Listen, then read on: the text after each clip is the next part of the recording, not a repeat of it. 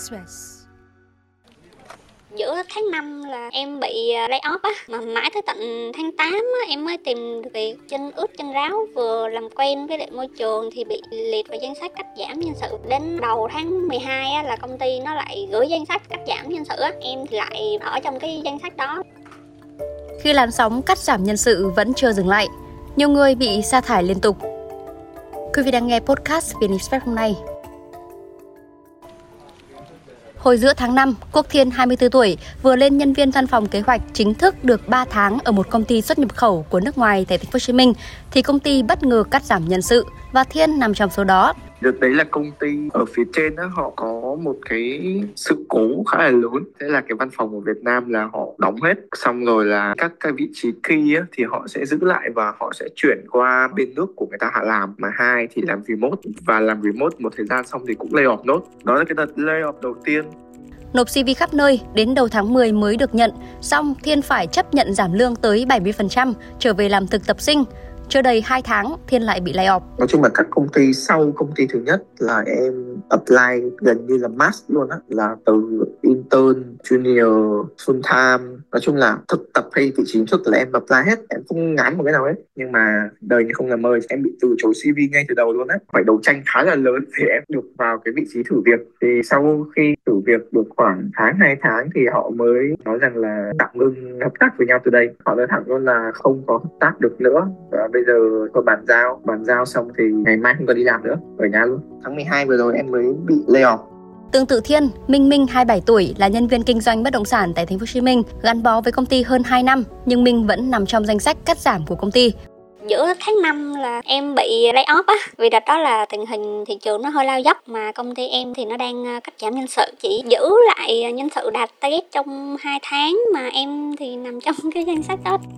Minh phòng hờ nộp CV khắp nơi, chấp nhận lương thấp hơn gần 20%, vào làm công ty thứ hai và sóng sa thải vẫn chưa buông tha cô tại vì thật ra là em biết trước công ty nó sẽ lay off rồi, nên em cũng tìm chỗ khác để em apply CV sớm á. Mà mãi tới tận tháng 8 á, em mới tìm được việc ở một cái công ty bất động sản khác á. Lương nó không có bằng công ty cũ, nó ăn theo cái dạng à, sản phẩm, nhưng mà phần trăm hoa hồng thì ít hơn 15 phần trăm mà nó cho một tháng thử việc thì em cũng qua, nhưng mà rồi tới tháng 10 thì công ty lại có đợt cắt giảm nhân sự thì em vừa mới vào á chân ướt chân ráo vừa làm quen với lại môi trường thì bị liệt vào danh sách cắt giảm nhân sự vì công ty nó khó khăn mà nó kêu là cắt nhân sự mới giữ các nhân sự cứng á May mắn vì có khách hàng cọc đất, Minh được chiếu cố ở lại, làm cộng tác viên và bị cắt giảm hoàn toàn quyền lợi. Đến cuối tháng 12 cũng là lần cắt giảm thứ ba cô lại nằm trong danh sách này. Cấp trên xem xét chiếu cố ở lại nhưng mà em lại không có được nhân viên chính thức nữa mà nó lại xuống ờ, vị trí cộng tác viên kinh doanh. Mà mấy cái ờ, quyền lợi của em phúc lợi giống như là đóng bảo hiểm nè lương thưởng tết rồi trợ cấp đi lại là em đâu còn gì nữa đi xa gặp khách thì tốn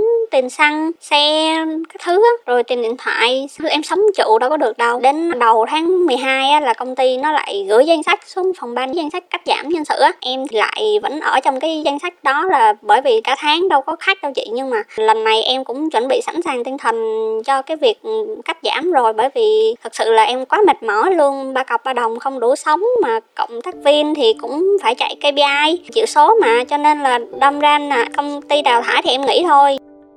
Tình hình sa thải từ đầu năm tới cuối năm không có dấu hiệu suy giảm. Từ tháng 9 năm 2022 đến tháng 5 năm 2023, Trung bình cứ 10 doanh nghiệp tại Việt Nam thì có 3 doanh nghiệp buộc phải cắt giảm nguồn nhân lực với quy mô khác nhau để giảm thiểu chi phí. Đến tháng 8 năm 2023 đã có khoảng 13% người đi làm tại Việt Nam chịu ảnh hưởng trực tiếp của cơn bão sa thải, tập trung nhiều hơn ở cấp nhân viên và nhất là nhóm còn đang ở giai đoạn thử việc.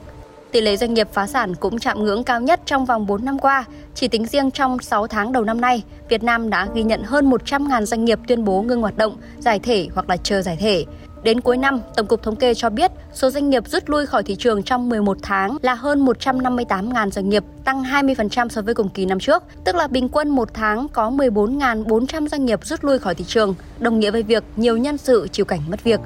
Theo tiến sĩ Trần Quang Thắng, Viện trưởng Viện Kinh tế và Quản lý Thành phố Hồ Chí Minh, tình trạng gia tăng cắt giảm lao động đã đến mức đáng lo ngại và cần có những biện pháp hỗ trợ kịp thời. Dẫn số liệu từ Trung tâm Dịch vụ Việc làm Thành phố Hồ Chí Minh, ông Thắng cho rằng tình trạng đáng lo ngại khi số người hưởng trợ cấp thất nghiệp tại địa bàn Thành phố Hồ Chí Minh tăng gần 10%, đặc biệt là trong lĩnh vực may mặc, da dày, khu công nghiệp, khu chế xuất. Bị cắt giảm liên tục, lao động mệt mỏi, bất an khi Tết đang cận kề. Nói dối bố mẹ còn đang đi làm trong khi giải CV khắp nơi vẫn không có nơi nào nhận. Quốc Thiên cất tấm bằng trường quốc tế của mình, đăng ký đi làm tài xế giao hàng Grab, mong kiếm tiền trang trải. Kiểu như là em không kiếm được một cái việc nào luôn ấy, kiểu như cảm thấy mình khá là vô dụng ấy mặc dù là mình đầu tư vào bản thân khá là nhiều cái này em không biết là do cái cv của em không tốt hay là do có quá nhiều cv hay là vì một vấn đề gì đó nha nhưng mà thường thì em sẽ không nhận được phản hồi phản hồi theo kiểu là đó là một cái tin nhắn tự động với chị bảo là sau khi xem xét CV thì tôi đã thấy là không phù hợp thì sẽ không thể tiến theo cái bước tiếp theo á cuối năm bạn bè đăng clip công ty tổ chức này nọ, xong rồi thưởng. Nói chung là mọi người sẽ có một cái thành tựu nhất định nào đó trong cái quá trình đi làm của họ từ sau khi ra trường. Xong cách nhìn lại bản thân mình, thấy bây giờ công việc còn lận đận, kiếm việc còn không xong chứ đừng nói tới việc là thăng tiến. Đấy, thì nói chung là cảm giác như là em bị áp lực đồng trang lứa ấy. kiểu bằng tuổi em mà họ làm được rất là nhiều việc, trong khi là mình cũng như họ, mình cũng khởi điểm giống họ, cũng xuất phát điểm giống nhau hết. Em mới đăng ký cái app giao hàng, thì nói chung là chạy thời gian bây giờ thì thay vì ở nhà và apply CV liên tục nhưng mà không ra tiền thì thôi bây giờ mình cố gắng mình chạy ngày năm sáu tiếng rồi kiếm được bao nhiêu hay bấy nhiêu nói chung là hỗ trợ cái sinh hoạt hàng ngày ấy. Còn Minh Minh, áp lực tiền bạc, Minh phải vay mượn bạn bè, tín dụng. Cận Tết chỉ biết kiếm việc làm thời vụ, mong sống qua ngày. Ừ, không có lương cứng á, cho nên là em chỉ sống theo ờ, thù lao đầu việc thôi. Mà có khách đặt cọc á, thì em được có một hai triệu à. Mà gần cuối năm rồi đâu có ai rủng rỉnh tiền mà mua nhà mua đất đâu. Cho nên là em cũng không có đủ tiền trang trải sinh hoạt phí. Em không vay tiền bạn thì cũng phải tìm mấy cái bên chương trình tín dụng để em em sống qua ngày qua tháng á. Từ tháng 10 tới giờ là lương em có năm sáu triệu à. Mà chị bảo sao em sống được ở Sài Gòn khi mà tiền thuê nhà là đã hơn 2 triệu rồi. Với lại em còn đang nợ một tháng tiền nhà nữa. Trầm cảm luôn á. Không biết bao giờ mới ổn định được công việc nữa.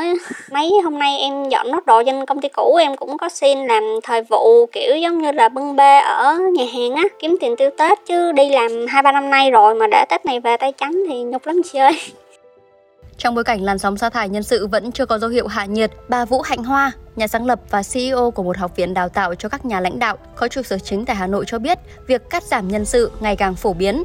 Tiếp xúc nhiều với các doanh nghiệp sa thải nhân sự, bà hiểu rõ tâm tư của các chủ doanh nghiệp khi mà em hình dung là 1.000 nhân sự đầu năm 2023 mà đến cuối năm họ chỉ còn có 600 tức là họ đã cắt đến 40% rồi. Thế cho nên là chắc chắn là cái việc mà nhân viên bị cho nghỉ đấy là rất là cao. Rất là nhiều những cái doanh nghiệp khác thì cũng theo cái kiểu là phải không cho nghỉ nhưng mà lại tăng gấp đôi KPI lên thì cũng là một hình thức là làm cho rất nhiều người tự nhiên là không hoàn thành KPI và buộc phải nghỉ, tự xin nghỉ. Đấy là cả những công ty chứng khoán, thuộc top những công ty chứng khoán lớn nhất của Việt Nam còn như thế. Cái việc mà bị cho nghỉ bây giờ nó là vô cùng phổ biến luôn ý. Thực ra thì doanh nghiệp bây giờ họ phải sống sót trước, tức là giống như kiểu thương mình trước khi nghĩ đến người khác ấy. Đối với doanh nghiệp nhé người ta sẽ chỉ có câu chuyện là tôi phải làm gì để doanh nghiệp của tôi sống sót? Và cái nhân viên đấy tôi không quan tâm là bạn đã bị cho nghỉ việc mấy lần. Mà nếu bạn ý không làm được như những cái gì mà xứng đáng với cái số tiền mà tôi phải trả, thì tôi để cho bạn nghỉ. Hay là một bạn bị nghỉ đến hai ba lần thì thực ra nguyên nhân rất nhiều sẽ đến từ chính bạn ý. Bạn ý đã không vươn lên được để thành cái nhân sự xứng đáng để cho công ty họ phải giữ bạn ý lại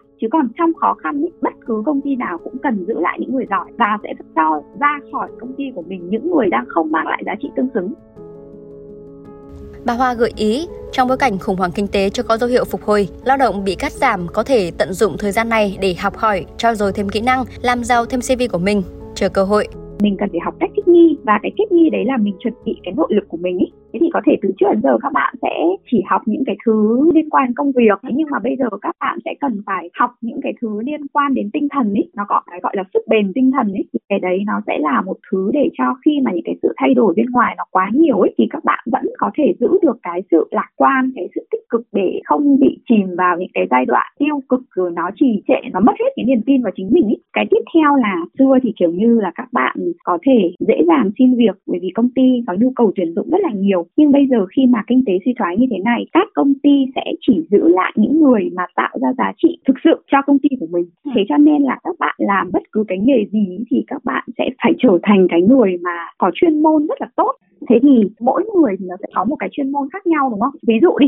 là một cái người bán hàng thì ngày xưa các bạn sẽ chỉ nghĩ là à người ta giao cho mình thì mình cứ bán, người ta hướng dẫn cái gì thì mình sẽ làm. Tức là mình theo những gì mà công ty hướng dẫn. Còn cái sự chủ động học hỏi của mình không có nhiều thì mình vẫn tồn tại được ở trong cái công ty đấy. Thế nhưng bây giờ là cái thời điểm mà cái việc bán hàng nó vô cùng khó khăn ấy, thì với cái bối cảnh khó khăn như vậy thì cái người bán hàng bây giờ ấy là phải có rất nhiều những cái kỹ năng, rất nhiều những cái hiểu biết thì mới có thể bán được hàng. Vậy thì nếu là nhân viên bán hàng mà vẫn thụ động chứ không chủ động học hỏi thì cái khả năng bị đào thải là cực kỳ cao ấy. Thế cho nên lời khuyên cho những cái bạn đấy là cần phải chủ động học hỏi từ rất là nhiều những cái nguồn khác nhau. Tức là cái khả năng tự học của các bạn ấy là nó sẽ phải được mài sắc thì cái chuyên môn của các bạn nó mới, kiểu, tốt được. Và tự học đấy thì nó sẽ có thể qua là các bạn sẽ sử dụng internet là một cái công cụ mà các bạn học rất là tốt. Bây giờ có cực kỳ nhiều các cái kênh youtube với những cái nội dung rất là hay miễn phí nhá. Rồi những cái khóa học online mà chi phí rất là hợp lý nhá. Sách này rồi là chính từ những cái thực tế, tức là từ những cái người khách hàng, rồi từ những cái người đồng nghiệp đều là những cái người mà giúp cho các bạn có thể học được rất là nhiều thứ hay